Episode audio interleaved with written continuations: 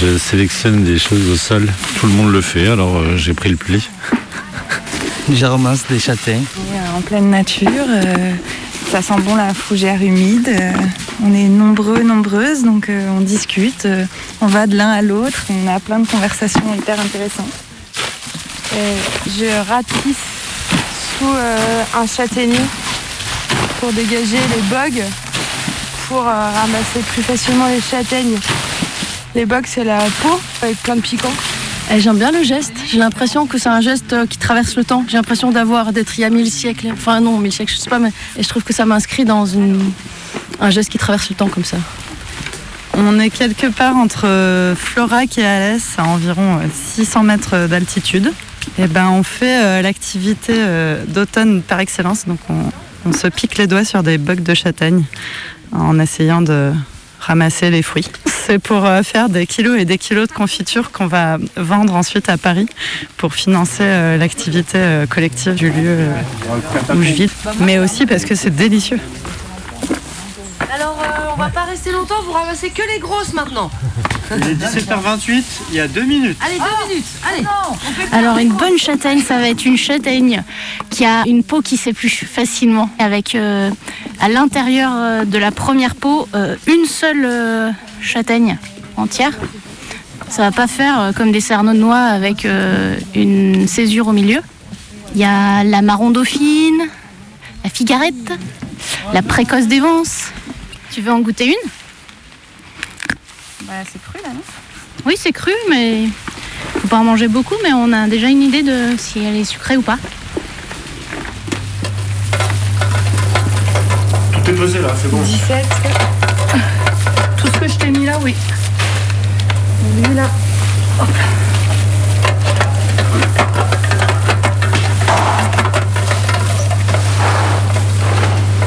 13. 15, 12, 13, 8. Ah ouais, 258. 258. Pour un après-midi, c'est Plus. bon, c'est l'après-midi, tu vois, moi 708. Waouh! Bientôt la tonne en deux jours, t'imagines Ok. Là, le chalumeau, il est là. Ah, donc je mets des, des châtaignes toutes fraîchement récoltées et légèrement séchées pendant quelques jours dans des tambours de machine à laver. Et pendant qu'elles sont dans les tambours de machine à laver, on passe le chalumeau. Et à un moment, elles deviennent, ça forme une sorte de boule de feu. Et là, on compte un certain nombre de tours. Puis on arrête tout et hop, euh, par magie, euh, le décortiquage est, facilité. Et du coup, ensuite, euh, je les emmène au stand de tri où ça va être réparti en fonction de la beauté de chaque châtaigne, ou euh, les châtaignes naturelles euh, qu'on pourra mettre directement dans la soupe ou des trucs comme ça.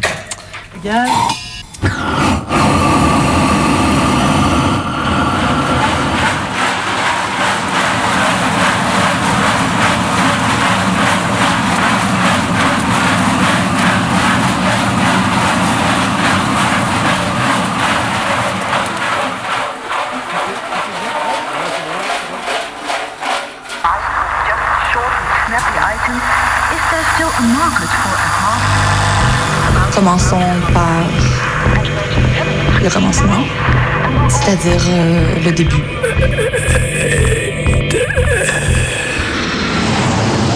Mesdames, Messieurs, votre attention s'il vous plaît. Mayday, Mayday, quelqu'un me reçoit Antenne dans 30 secondes. 30 secondes. Transmission. Transmission sur le 102.2. Il s'agit d'un signal de détresse, on doit suivre le protocole. Mayday, mercredi 18h sur Radio Canu. Pendant une heure, se balader, explorer, interroger, rencontrer, jouer, faire des histoires et en créer.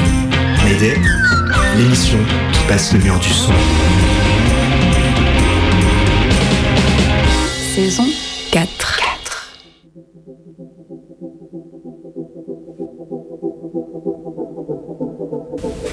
Ben, C'était très calme.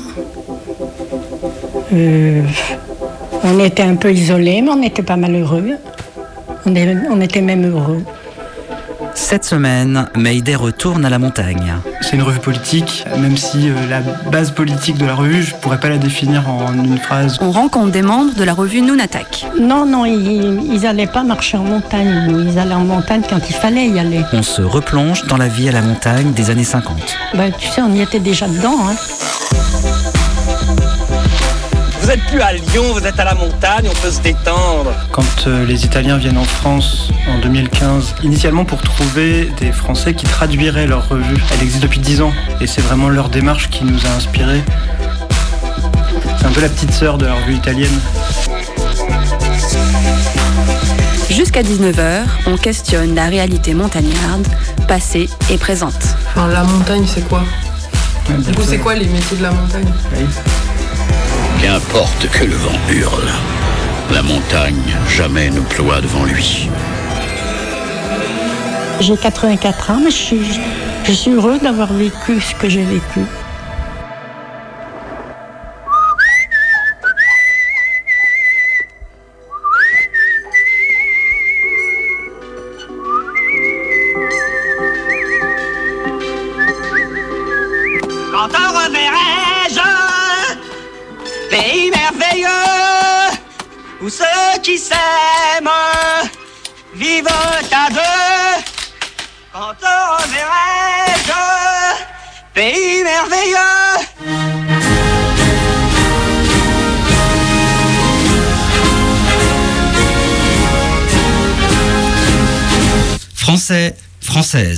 Mes chers compatriotes, si ce soir j'ai décidé de prendre la parole sur Radio Canu, c'est que je souhaite avec vous faire le bilan de ces deux terribles années. Vous me direz, pourquoi sur Radio Canu? Mm. Eh bien, car nous fêtons cette semaine les 40 ans de la libération des ondes. Et il me semblait important de donner de la voix sur une radio qui, comme moi, n'a jamais rien lâché de ses convictions.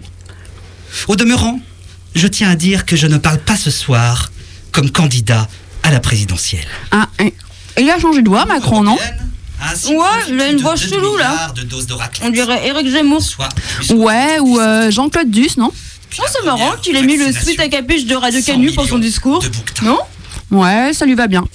Mieux que le costard presque. Ce soir, je tiens particulièrement à vous remercier, car vous avez été héroïques ces derniers mois. Aussi, à celles et ceux qui le souhaitent, j'offre un forfait all inclusive dans une station de ski savoyarde de votre choix. Sauf aux chômeurs, bien sûr, car la valeur travail doit rester notre priorité. Si les tirs fesses sont faits pour remonter des pentes, les tirs au flanc ne méritent pas de les descendre. C'est bien ce qu'il dit là. Mais ouais, c'est clair. Nous n'en avons pas Ces feignants de chômeurs, on devrait les faire déneiger les rues de stations de qui ont ski. disparu et pour leurs familles.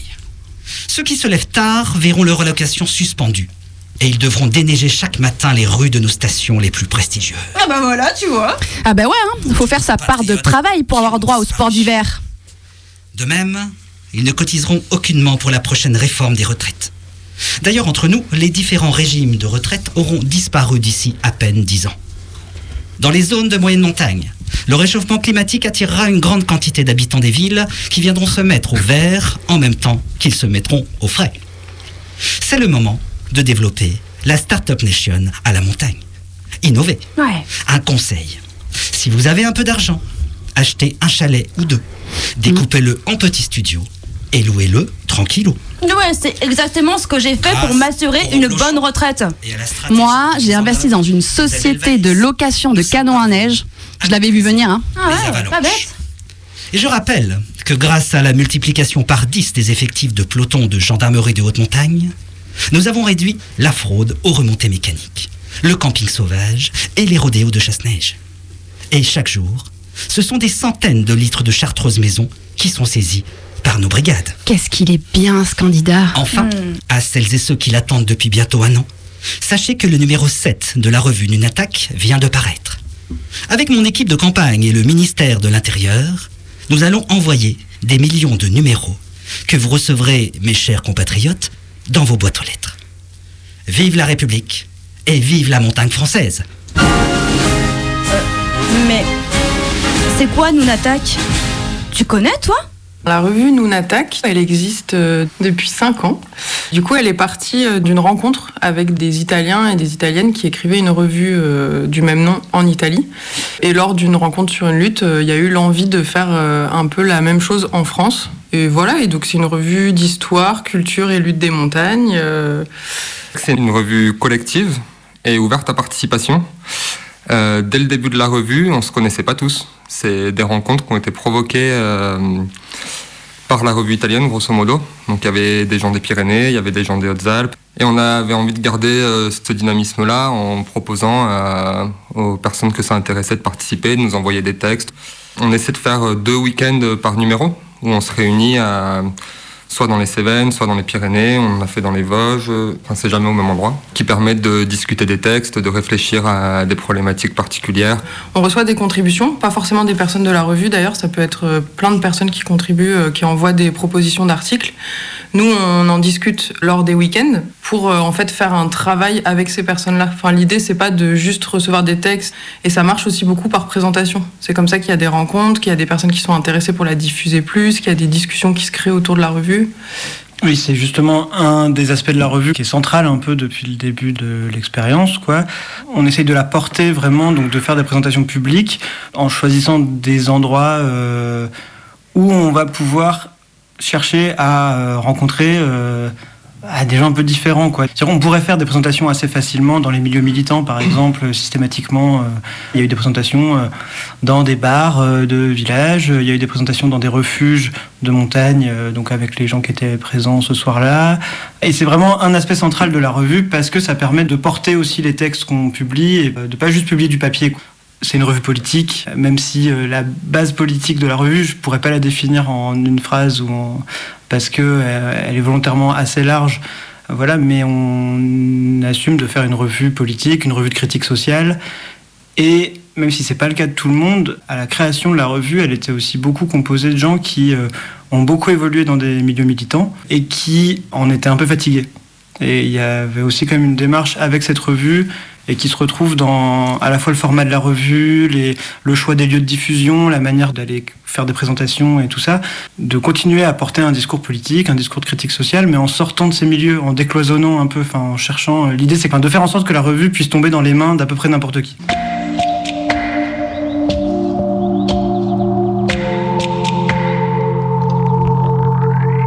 Dans la revue, il n'y a pas de spécialistes. Les personnes qui écrivent des articles ou qui participent à la revue, c'est ni des journalistes, ni des experts sur tel ou tel sujet.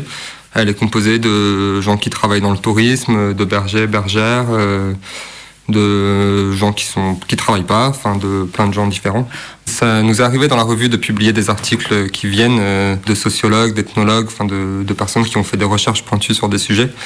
Euh, on nous a proposé certains articles qui sont parfois trop jargonneux aussi, qu'on a évacués. On a quand même un processus un peu de décision qui est assez exigeant, mais qui est exigeant sur différents points, quoi. Et entre autres sur le fait de ne pas être des articles spécialisés, de pas être des articles où il y a besoin d'être universitaire pour le comprendre.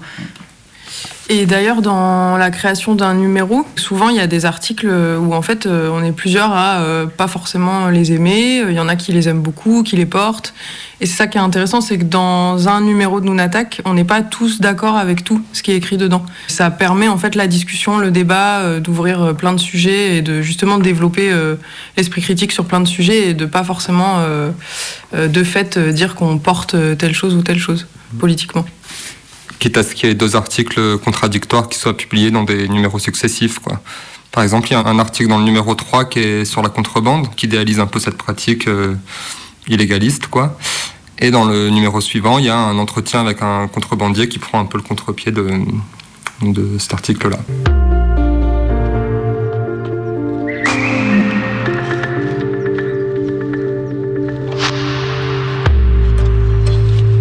Et après, donc, euh, quand on a fini euh, la mise en page, il y a l'impression, euh, l'assemblage où on se retrouve assez nombreux, nombreuses. Et ensuite, en fait, nous, on a une liste de plein de personnes qui sont intéressées pour recevoir la revue régulièrement. Et on envoie en fait la revue à ces personnes-là. Et en plus de ça, on a pas mal de lieux un peu partout soit euh, parce qu'il y a des librairies qui nous ont contactés qui étaient intéressées pour la diffuser, soit parce qu'il y a des personnes qui habitent euh, dans des lieux et qui ont envie de la diffuser autour de chez eux. Et nous, on tire à 5000 exemplaires ce qui permet euh, du coup de la diffuser assez largement. La revue, elle a quand même un, côté un peu artisanal dans le sens où on est tous bénévoles, que toutes les étapes de l'élaboration de la revue, que ce soit l'écriture, l'illustration, la diffusion, enfin tout ça, c'est fait bénévolement, c'est des tâches qu'on essaye de tourner au maximum. Et la revue, on peut la faire aussi à ce prix-là et de cette façon-là parce que elle est imprimée dans une imprimerie associative à Alès qui imprime la revue euh, de manière non rémunérée, c'est-à-dire qu'on paye l'encre et le papier et les machines. Donc la revue est imprimée à prix coûtant. Et donc euh, l'impression est faite par euh, les membres de cette imprimerie qui juste impriment et nous on fait toute l'étape suivante du façonnage, donc pliage, agrafage, massicotage, assemblage, tout ça. Et donc c'est un moment assez important dans l'élaboration d'un numéro de la revue où euh, c'est l'occasion de se retrouver autour de, des machines, euh, de passer du temps ensemble.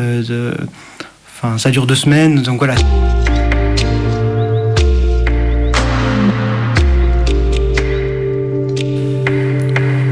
Un des sujets qu'on aborde beaucoup dans la revue, c'est la question du tourisme. On a construit une réflexion au fur et à mesure des numéros sur cette problématique-là. Le tourisme dans les zones de montagne, ça représente souvent 90% de l'activité, euh, donc c'est assez hégémonique. Euh, de fait, la plupart des gens qui travaillent dans ces zones-là, que ça soit directement lié au tourisme euh, via les activités de loisirs, ou alors les activités paysannes, qui de toute façon écoulent leur, leur production aux visiteurs. Euh, quand on a commencé à réfléchir à une critique du tourisme euh, dans la revue, on voulait euh, pas tomber dans le slogan touriste go home qu'on voit souvent dans ces zones-là ou alors même en ville. On voulait s'intéresser à ce que le tourisme représente comme manifestation de la marchandisation et qui touche tout le monde. Du coup, aussi bien comme soupape de sécurité pour les gens qui bossent, qui ont besoin d'une période de vacances, de prendre l'air, d'aller à la montagne ou à la plage deux semaines dans l'année pour juste pas péter un plomb on est hôte un jour et touriste le lendemain, quoi.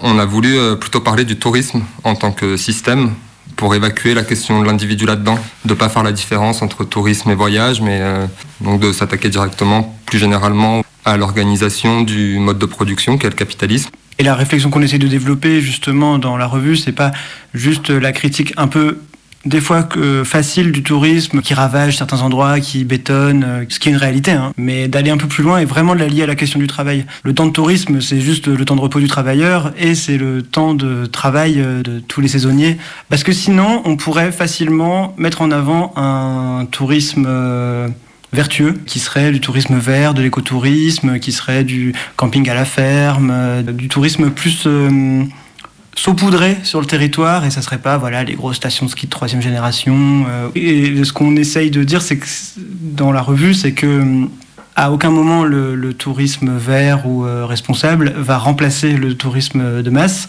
Il va juste euh, généraliser le tourisme sur de plus grandes portions de territoire en saupoudrant un peu partout. Euh, toute ancienne ferme va se transformer en gîte.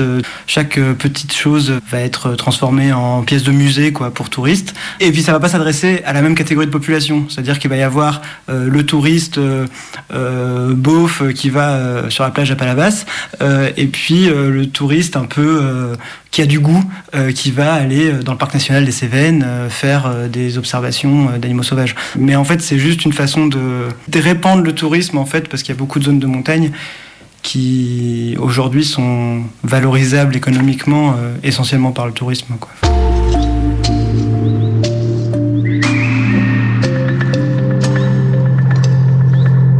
Les travailleurs sont isolés, enfin, c'est-à-dire que ce soit dans la restauration, euh, dans tous les secteurs touristiques, en fait, avec beaucoup d'auto-entrepreneurs aussi. Euh, d'accompagnateurs en montagne, de, de, loueurs de matériel, de tout ça, enfin, où tout le monde a des statuts un peu différents. La condition des travailleurs, elle a quand même radicalement changé en 50 ans. Enfin, il n'y a plus vraiment de centralité du lieu de travail. Je pense au, travail intérimaire, par exemple, qui va avoir beaucoup de ressemblances avec le statut de saisonnier, où tu vas bouger de boîte en boîte. Euh. du coup, de, toute façon, l'organisation de base euh, est rendue difficile par l'organisation du travail. Après, ce qui joue en plus euh, sur l'activité des saisonniers en milieu touristique, c'est aussi euh, l'image sur le métier. C'est-à-dire qu'il y a un peu une image qui fait rêver, genre, ah, mais t'es saisonnier trois mois, puis après tu pars en vacances, euh, c'est cool, quoi. Et puis t'es un peu en vacances là où tu bosses. Les copines bergères, elles ont beaucoup ces réflexions-là. Genre, ah, mais vous êtes libre ici, vous vous occupez de 2000 brebis, 80 heures par semaine, sans aucun jour de congé, mais vous êtes libre, c'est super. Nous, justement, dans la revue, on n'essaie pas de faire trop de différences euh, ville-montagne, en sachant que la montagne, c'est compliqué. Enfin, la montagne, c'est aussi Grenoble, enfin, c'est aussi des villes, quoi. Et justement, de plus relier la condition euh, des travailleurs euh, de ces espaces-là à la condition des travailleurs d'autres espaces. Enfin, que les problématiques qui les, qui les concernent concernent un peu tout le monde, quoi. En fait, il y a le métier de berger qui a une vraie aura en ce moment. Enfin, il y a vraiment beaucoup de jeunes qui veulent faire berger, bergère et euh, souvent des jeunes surdiplômés. et il y a beaucoup de déceptions. Enfin, en fait, où tu arrives en estive et en fait, l'éleveur c'est un connard, euh, les conditions de boulot sont pas du tout celles indiquées, euh, la cabane elle est pourrie, il n'y a pas l'eau chaude, il n'y a rien. Enfin, c'est. Il faut te payer toi-même tout ton matos. Enfin, il y a plein de choses. Ça, ça peut, c'est très très très variable. Et je pense que ça joue aussi beaucoup sur le fait que c'est aussi pour de vrai un métier passion, entre guillemets. Il y, a, des gens qui se passionnent pour ce métier tout en ayant conscience des conditions euh, de travail qui ne sont pas respectées. Alors qu'en fait, les salaires en zone loup, les salaires des bergers, sont payés à 90% par l'État. Où les éleveurs, ils ont quasiment rien à sortir, ils rechignent à augmenter leur, euh, leur berger. Pour les zones de montagne qui sont, euh, qui sont sujettes aux attaques de loups, l'État prend en charge à 90% le salaire des bergers et bergères, ainsi que l'installation de parcs électriques, etc c'est une mesure de paix sociale. Quoi. il y a eu pas mal de mouvements parmi les éleveurs euh, par rapport à la présence du loup dans les montagnes.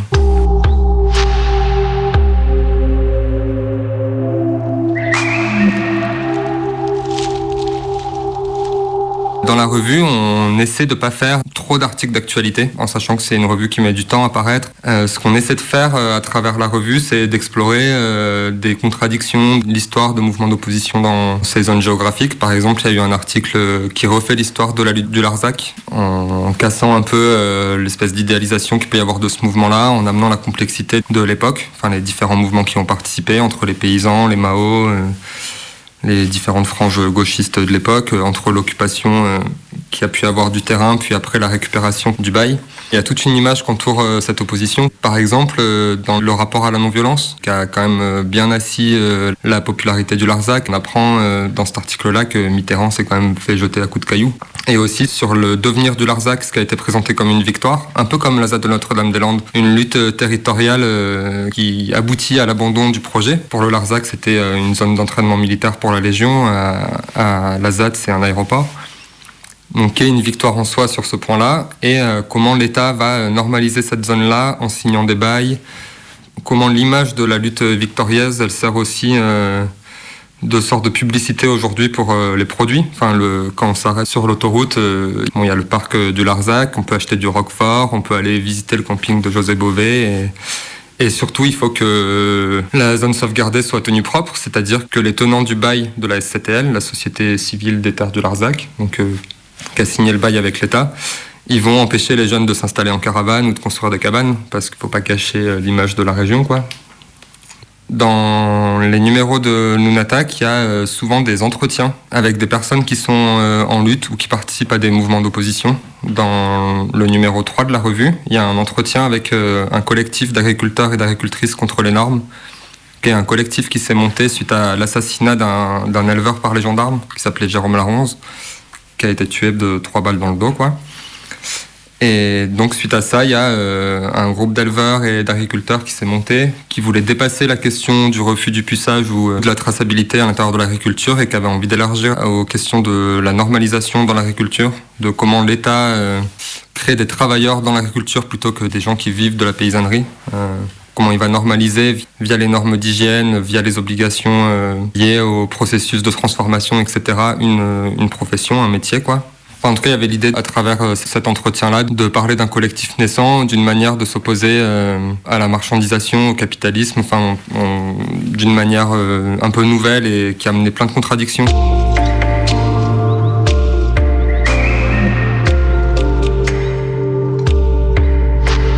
Et d'ailleurs, j'ai l'impression que la montagne, c'est un peu une excuse pour parler de certains sujets, aborder certaines questions, mais qu'on pourrait aborder sans vivre à la montagne.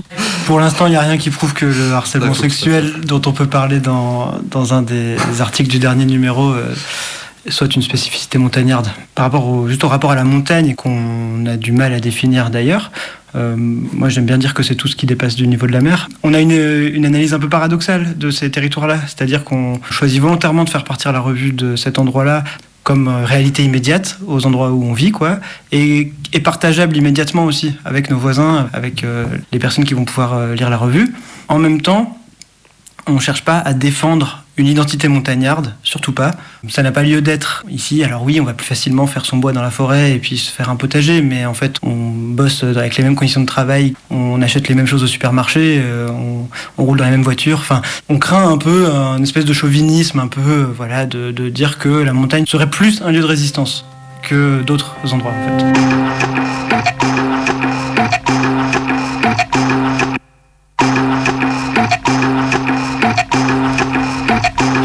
19h, Mayday fait des loopings.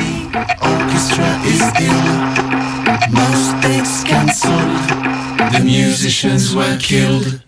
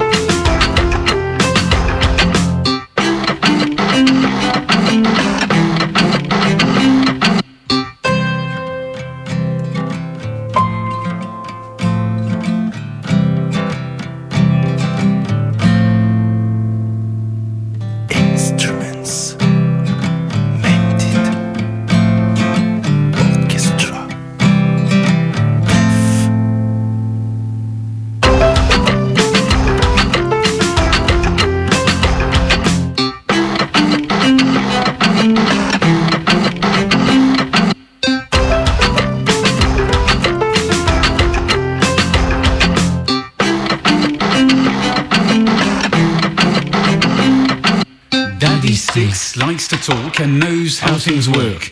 In 1982, he meets and marries Mummy Cello. She's comprehensive.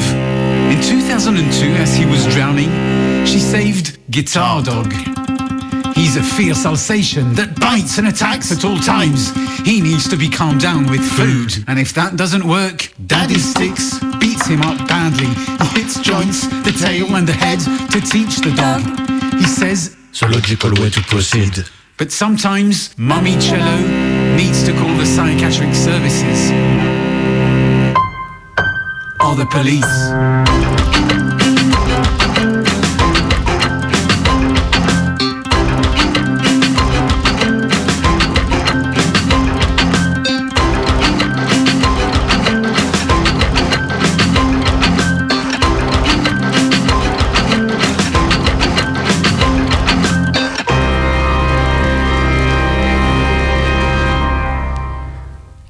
Monde est plat. Sérénité à 100%. Tout est sous contrôle. Tu es bien. Et puis, un jour...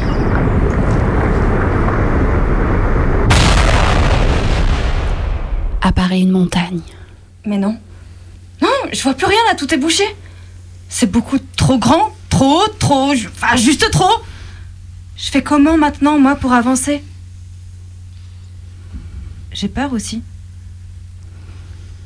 Aller plus haut M'upgrader? Ah non, merci, je peux pas, je veux pas, ça m'intéresse pas. Je préfère disparaître, m'enfuir, m'enfouir sous le sol, sous ce que je ne peux supporter.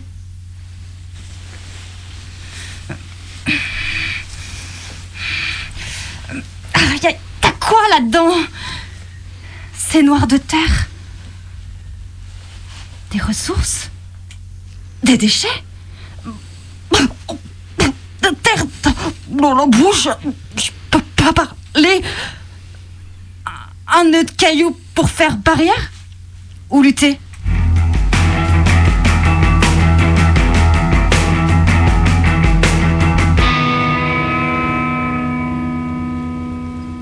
Ton monde est plat. Sérénité à 100%. Tout est sous contrôle. Tu es bien. C'est ennuyant. Et puis un jour...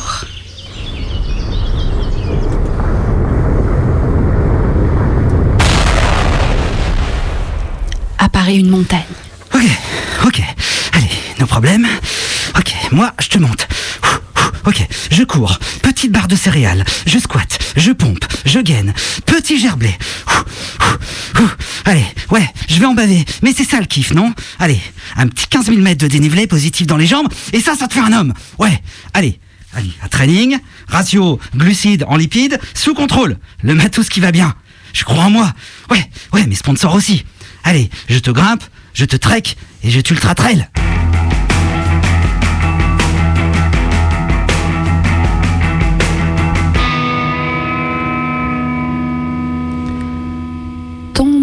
monde est plat. Peut-être pas celui de ton voisin ou de ta voisine, question de point de vue, mais ton monde à toi, il est plat. Oh yes.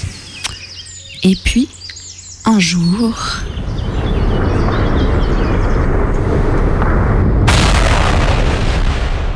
apparaît une montagne. All right, c'est pour moi, je pioche. Bravo, vous avez gagné des minerais. Ok, je relance les dés. J'arrive face sud. J'achète.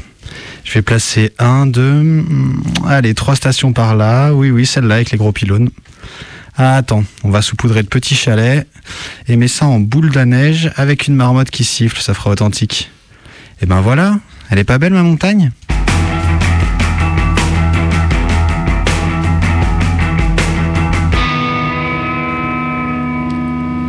Ton monde est une montagne.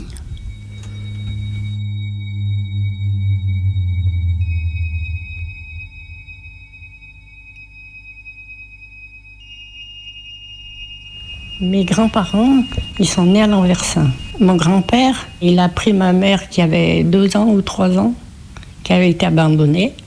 Comme il n'avait pas d'enfants, il l'a élevée.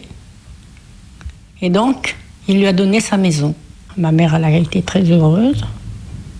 Elle cachait son nom, mais moi, j'ai pas de honte à le dire.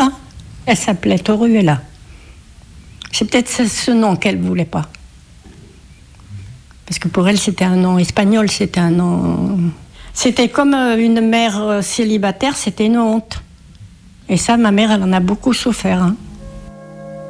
Cette dame qui parle de sa mère, c'est ma grand-mère, Huguette.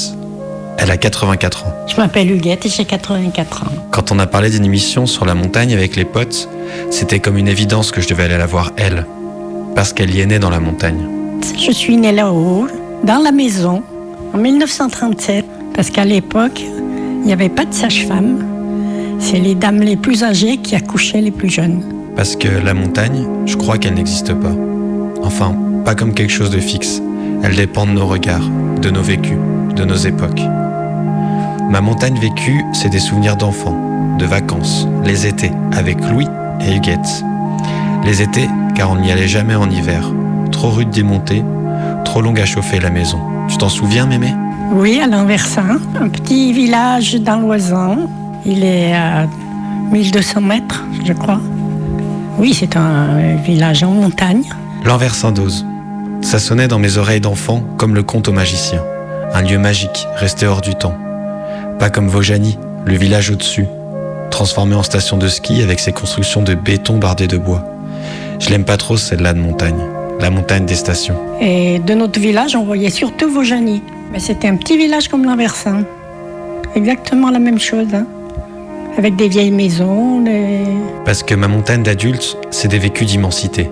Être dépassé par le non-humain dans des longues marches. Être seul, fragile et rassuré par ses sensations. Mes bouts de montagne préférés, c'est Beldon, je crois.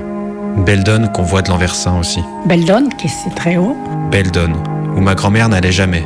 Trop hostile, pour elle, pour son époque, pour sa montagne. Ma grand-mère, car elle est née femme en 1937 et qu'elle est fille de cultivateur, ne s'est jamais trop racontée. De son passé, de son enfance, j'avais entendu seulement quelques bribes. Alors j'étais heureux de l'enregistrer. Heureux et intimidé. Ben, on pouvait arriver du côté de Vaujany, du côté de Pourchy et du côté d'Oz. C'était des chemins. On n'avait pas de vélo, on n'avait pas de voiture, ben, il n'y avait pas de route. Et la route, elle a été faite quand j'avais à peu près 6 ans. Quand je suis arrivé chez elle pour l'enregistrer, elle avait préparé des notes, ou plutôt une liste de ce qu'il n'y avait pas petite dans son village. Pas de route, pas de téléphone, pas de machine à laver. Mais finalement, on n'a pas tant discuté de ce qu'il n'y avait pas, plutôt de ce qu'il y avait, de comment on y vivait dans ce village. C'est sa vie de montagne au milieu du siècle qu'elle va vous raconter ma grand-mère. Alors je coupe la musique et je vous laisse avec elle. On avait quatre pièces pour neuf. Ça s'est toujours bien passé. hein. Et puis la maison, ben, il n'y avait, pas beaucoup de confort. Salle de bain n'existait pas. C'était la cuvette. Et avec un gant toilette, eh ben, on se lavait dans la cuvette. hein. Mais on avait que ça et on y trouvait tout normal. hein. Pour la lessive, ma mère, elle avait une grande truc en bois qu'ils avaient fait d'ailleurs. Elle, euh, elle savonnait. Le blanc, nous, on allait tout de suite le rincer au lavoir. Mais quand c'était les draps, il faisait mettre les draps dans la lessiveuse, les faire bouillir. Et après, on allait rincer les draps. Mais ça, c'est nous qu'on allait au bassin. Ah, c'était gelé, hein? On avait très froid aux mains. hein. Mais enfin, on arrivait, on était bien au chaud. On nous donnait des, des trucs chauds à boire. Les toilettes, c'était. Ils faisaient une petite cabane dans la nature et on allait là-dedans. Et comme on était neuf, ils en avaient fait deux. Et oui, parce que le grand-père, il a toujours été avec nous. hein. Il est mort chez nous. C'était tout vieux, hein. C'était un plancher. euh, il y avait deux pièces, mais l'hiver, on était dans la première pièce. Et l'hiver, dans la deuxième pièce, pour se protéger un peu du froid. C'était, dans le fond, c'était deux cuisines. hein. Et on couchait tous en haut. Sauf la deuxième de mes sœurs, elle couchait avec mon grand-père. On s'arrangeait comme on pouvait. hein. Un jour, mon grand-père lui a dit Maintenant, tu es devenue une jeune fille, tu es trop grande pour coucher avec moi. Et c'est moi qui vais aller dormir en bas et toi, tu dormiras en haut. Ma sœur m'a dit J'ai pleuré. J'ai pleuré. voilà. On chauffait avec beaucoup de bois, du charbon, mais quand on était malade, c'était pas chauffé en haut. hein. Alors ils avaient une sorte de casserole avec un grand manche. Ils mettaient de la braise dedans. Et quand on était malade, qu'on avait de la fièvre, ils allaient chauffer le lit avant qu'on aille se coucher. Juste quand on était malade. Sinon, on couchait au froid et euh, on a résisté à tout. hein. Les habits, on... à l'époque, ma mère, elle filait la laine, elle nous faisait les pulls, elle nous faisait les chaussettes en laine. Parce que l'hiver, il faisait très très froid. hein. Il y avait un mètre de neige.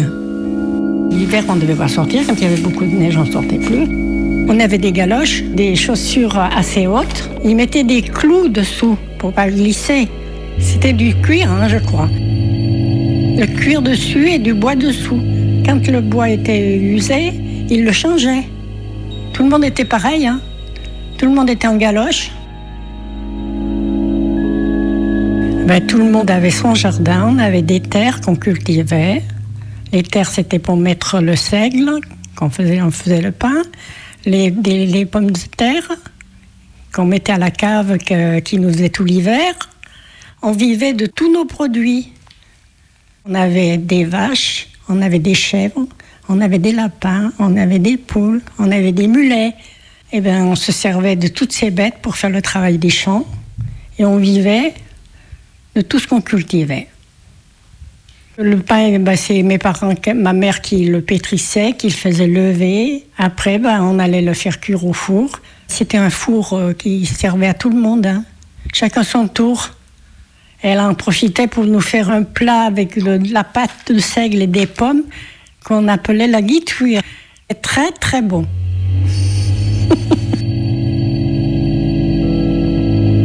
travailler la terre aussi. On prenait la terre d'en bas pour la monter à la cime dans des corbeilles. hein. Le père, il remplissait les corbeilles. Puis nous, on prenait la corbeille, on renversait à la cime parce que c'est en pente.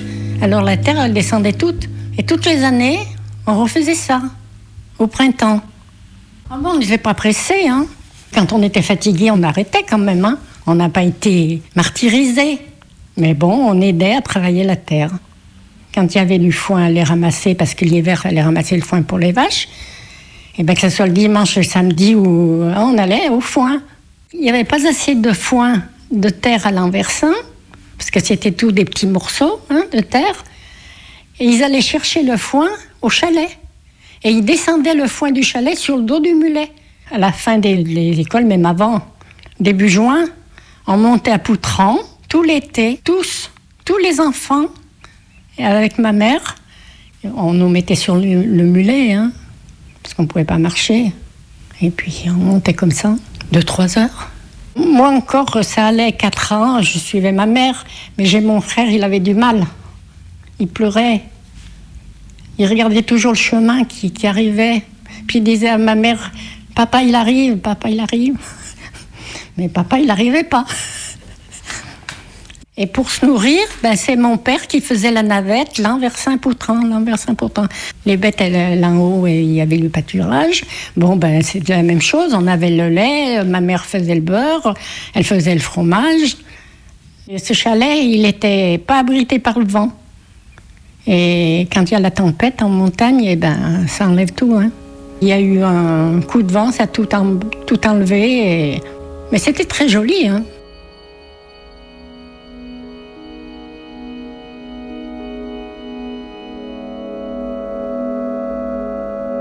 La maison de ma grand-mère qui après s'est écroulée. Ben, ils n'avaient pas d'argent pour réparer la maison, alors euh, on s'est levé le matin, le, toit- était tombé et elle, elle était dessous.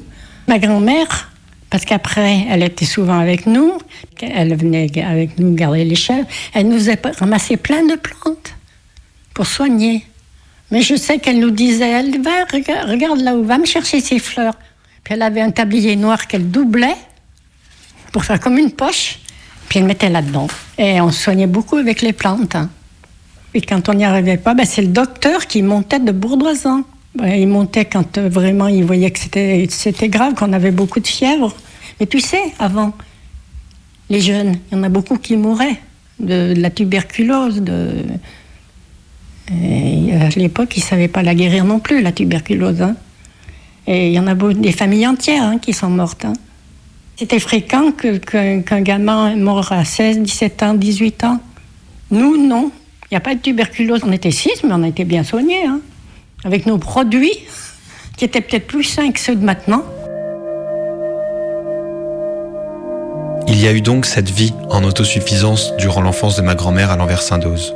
Plus que d'une vie isolée, apparaît dans son histoire les liens à l'autre histoire, la grande, par les modes de vie, mais aussi par les institutions qu'elle y a croisées, comme l'école. Il y avait deux pièces pour l'institutrice, une grande salle où on était tous, CP, le, le cours moyen, il y avait, euh, on n'était pas séparés, hein, avec une institutrice. Quand je suis allé enregistrer ma grand-mère, elle m'a donné un livre, Ces demoiselles au tableau noir, compilant des souvenirs d'institutrices dans l'Oisan à cette époque. La préface du livre rappelle que parmi les institutrices, rares furent celles qui rêvaient de mon sublime. Elles étaient affectées là-haut après leurs études, pour la plupart sans l'avoir choisi, sans vouloir y rester. Tu te souviens, Mémé, de combien de temps elles restaient, tes institutrices? Une année. Et puis après, elles demandaient leur changement. Mais des fois, c'était pas mieux. Parce que tous les pays là-haut, c'est un peu. euh, isolé quand même. hein. Surtout l'hiver. L'été, ça va encore, mais l'hiver. Beaucoup de neige. Et que le matin, pourtant l'école n'était pas très loin, mais mon père, avec une pelle, il nous faisait un petit passage pour aller jusqu'à l'école. On apportait notre bois pour nous chauffer. Il y en a un qui était de service qui allait éclairer le feu le matin. Oui, je revois toujours ce poil, ce poil bien rond, là, assez haut, mais rond. Ma grand-mère, elle m'en a pas dit grand-chose de plus de l'école. Alors j'ai parcouru son livre. Et je suis tombé sur une lettre d'une institutrice ayant exercé à l'Anversin en 1944. C'est-à-dire quand ma grand-mère elle-même devait être à l'école. Cette institutrice écrit C'est par un coup de téléphone que j'apprends ma première nomination en août 44 et découvre un village sans route, sans commerce, que l'on rejoint seulement par un chemin muletier. Quelle angoisse. Monsieur le maire d'Oz est venu me chercher. Il a chargé sur sa charrette la malle et moi-même, la nouvelle institutrice. Comme il m'était agréable de confier le service aux grands, ils arrivaient tôt le matin et grattaient le haut poêle, puis faisaient avec le bois que la commune offrait la belle flambée qui nous réchauffait. Quel plaisir de revoir dans ce village isolé ces côtes de porc pliées dans un beau papier que les enfants apportaient quand leur famille avait chacune à son tour tué le cochon. Par les sentiers dans la forêt, on perdait parfois la notion de l'heure, et je n'avais plus comme repère que la vie du village, rythmée par les chèvres qui allaient au pâturage ou revenaient à l'étable. Au fil du livre, j'ai lu d'autres témoignages. Les mêmes villages, le même isolement, les mêmes hivers, les mêmes tunnels dans la neige creusés pour aller à l'école. On y retrouve les mêmes rythmes de vie, où le jeudi était libéré. Enfin, libéré de l'école pour aller vers l'autre grande institution de l'époque, l'église. Et tous les jeudis, au catéchisme. Et il fallait savoir le catéchisme par cœur, parce que la dame qui nous faisait le catéchisme, avec son pic-feu, il fallait savoir par cœur, hein, à toutes les questions qu'elle nous posait. Et on allait aux pied. Et la messe, ah ben, on se faisait bien, on se faisait propre, on se faisait belle hein, pour aller à la messe. hein. Mon grand-père, je l'ai jamais vu aller à la messe. Mon père non plus, mais ma mère, oui, elle était très croyante. L'école, la messe, mais c'est aussi par la guerre que la grande histoire est venue s'inscrire dans celle plus intime de ma grand-mère. Elle l'a vécue enfant et l'a gardée en elle toute sa vie. Puis j'ai vécu la guerre après, moi un peu, pas beaucoup, beaucoup, mais j'avais gardé un mauvais souvenir. Les avions mitraillaient Vaujany pour euh, le maquis. Et nous, on se croyait toujours qu'ils nous mitraillaient, qu'ils mitraillaient l'Anversin parce qu'on n'était pas très loin. hein. Et ma mère, elle se sauvait avec la dernière de mes soeurs dans les bras et moi, je courais derrière. Elle allait se cacher, mais elle allait se cacher, je sais pas où. Hein. Et longtemps après la guerre, j'allais garder les vaches avec ma sœur euh, Arlette. Et quand il y avait un tonnerre, pouf, je la laissais tomber, je courais à la maison me mettre dans la cave. C'est vrai, hein? Je sais que c'est vrai, mémé. Je t'ai toujours vu avoir peur du tonnerre. Et moi, de mes yeux de petit garçon, je ne comprenais pas pourquoi t'avais peur des avions, alors que je trouvais ça trop super, les avions. Enfin, il y a eu ton enfance à l'envers Saint-Dose, un village isolé de l'Oison. L'arrivée de la guerre, puis de la modernité, petit à petit. Et puis ton père, qui allait travailler en bas, dans une centrale électrique. Il n'avait plus les terres, il faisait les jardins. Mais il avait deux jardins, puis il s'en occupait bien, oui. Il allait travailler à l'EDF en vélo jusqu'à Rio-Pérou. Il montait quand il était de repos ou le week-end. hein. Il avait loué une chambre à Rio-Pérou. Ça allait déjà mieux parce que, bon, ben, il y avait un salaire. hein. Parce que tant que mon grand-père était là, ben, je pense qu'il touchait peut-être une petite retraite, je sais pas. Bon, on vivait tous ensemble, alors je pense qu'on s'aidait tous. Hein. Oui, il y, a il eu la route, c'est déjà une belle chose. Mais on se trouvait pas malheureux, hein. Faut pas croire. On vivait avec ce qu'on avait, avec ce qu'on pouvait se payer. Tout le village était pareil. Ah Oui, des lam- on avait des lampes à pétrole. Mais quand est-ce qu'on a eu l'électricité, je peux pas le dire. hein. Je me souviens qu'après, il y avait des balles, mais quand euh, mes sœurs aînées, ils dansaient avec le phono, mettaient des disques. Puis il y, avait une pièce chez mes parents qui était toujours vide, eh ben, elle venait danser là. Ah ben, là, y, il y avait déjà l'électricité hein, quand mes sœurs euh, dansaient dans la pièce là au-dessus. La route, l'électricité, le travail à la centrale, et puis ton départ de la maison. Comme si la même modernité qui avait changé la vie du village t'avait emporté vers une autre vie, loin du village. J'ai passé le certificat d'études, je l'ai eu, puis j'ai arrêté l'école. Et après, je suis partie, je devais avoir 16-17 ans, pour aller travailler, pour faire le ménage chez les gens riches à Bourdoisan. Après, je suis allée travailler à l'Alpe d'Huez. Pareil, hein, c'est des gens aisés qui prenaient quelqu'un pour faire le ménage, pour faire les lessives. Pour... Je restais avec elle, avec celle qui m'avait employée. Je rentrais plus à la maison. Ah oui, j'ai fait beaucoup, beaucoup de ménage dans ma vie. hein. Il y a eu la rencontre aussi avec mon grand-père, qui t'a fait définitivement quitter ta montagne pour la vallée. Ah ben, je l'ai rencontré, j'étais jeune, hein, parce qu'on allait quand même au bal. Alors on allait danser. Et puis je l'ai connu dans un bal, à Ose.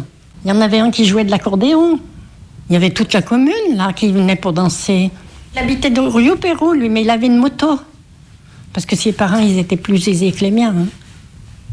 Bah, eux, tu te rends compte, une boucherie. À l'époque, il y avait Péchinet. Il y avait un monde à Rio Pérou. Je peux te dire qu'on vivait dans la fumée. Hein. Puis tu vois comme c'est fait. Hein. Il y a la montagne de chaque côté. Euh, c'était toujours brumeux. C'était toujours. euh, Et puis après, les usines se sont fermées. Pépé, il a travaillé un peu avec son père. Puis après, le père lui a dit c'est ou toi ou moi? Il n'y avait plus assez de, de monde qui venait à la boucherie. Bah alors il a dit c'est moi qui pars. Et on est parti en Savoie, en Haute-Savoie. C'est là que ta vie de montagne s'arrête, mémé. Après, ta vie, elle s'est faite en bas, comme tu dis. Là-haut, on y montait pour les vacances. Ça a toujours été ça pour moi, la montagne. Une époque était passée entre ta montagne et la mienne. Une époque et des mondes aussi. Parce que déjà, quand tu étais jeune, il y en avait plusieurs des montagnes. Enfin, bon, je dis ça surtout pour que tu me racontes encore une fois l'histoire des vacances avec un âne. Et après, promis, j'arrête de te poser des questions, mémé. Moi, j'ai un souvenir, je sais pas pourquoi, que Pépé il voulait faire un voyage avec un âne et une. euh, Oui. Oui, il a toujours voulu faire un, un voyage. Moi, je voulais pas. Bah, moi, j'ai vécu avec les ânes. hein. Lui, non. Et il voulait toujours faire un voyage dans une charrette avec un âne. Mais on l'a pas fait. Parce que pour lui, c'était un peu un truc euh, de vacances, alors que toi, c'était d'où tu venais. Moi, c'était pas un truc de vacances. Lui, oui, c'était un truc de vacances. Mais pas moi. Alors, du coup, c'est tombé à l'eau, cette histoire avec sa charrette.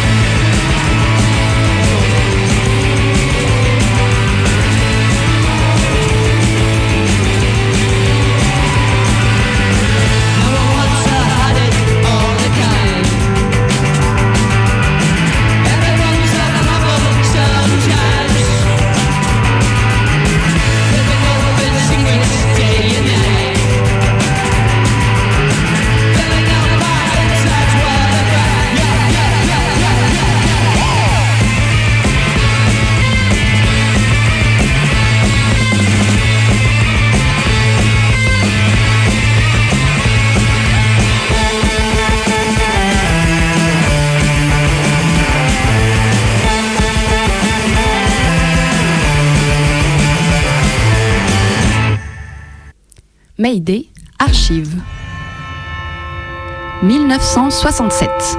On trouve nos parents un peu vieux jeu, quoi, un peu de 14. Ils pensent que les jeunes d'aujourd'hui euh, pensent qu'à s'amuser, ils n'ont pas de soucis, quoi, ils pensent qu'à courir. Ces jeunes skieurs sont des skieurs un peu inhabituels.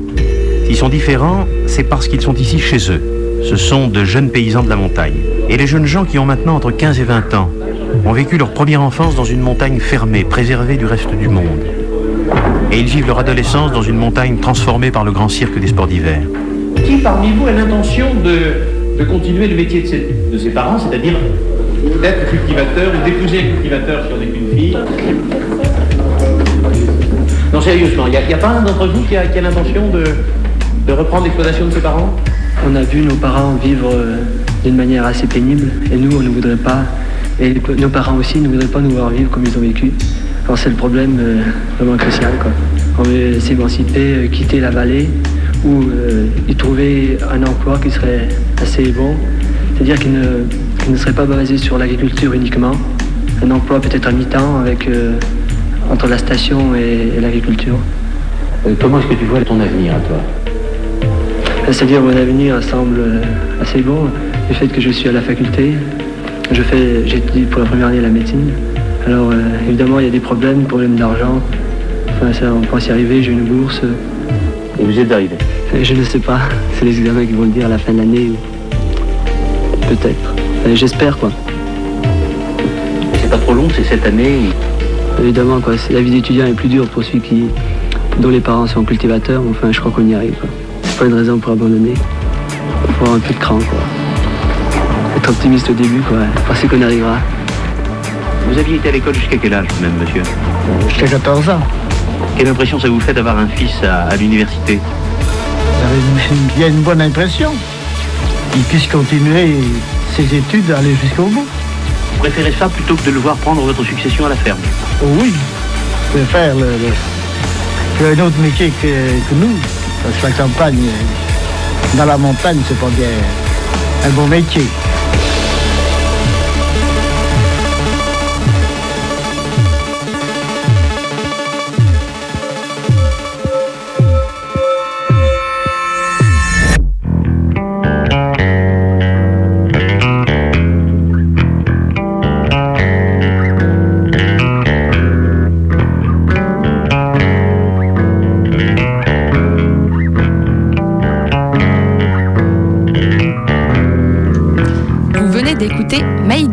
Perché sur une montagne. On fait un coucou à la mémé de Monsieur Cousin qui lit aussi Nous attaque. Tac, tac, tac. Euh, monsieur Cousin, tu peux arrêter là avec ton écho. euh, ça marche pas, pas du tout, du tout. Tout. Euh, Pepper, on fait comment pour recevoir Nous attaque Eh ben, la revue Noon Attack, elle est en accès libre sur leur blog.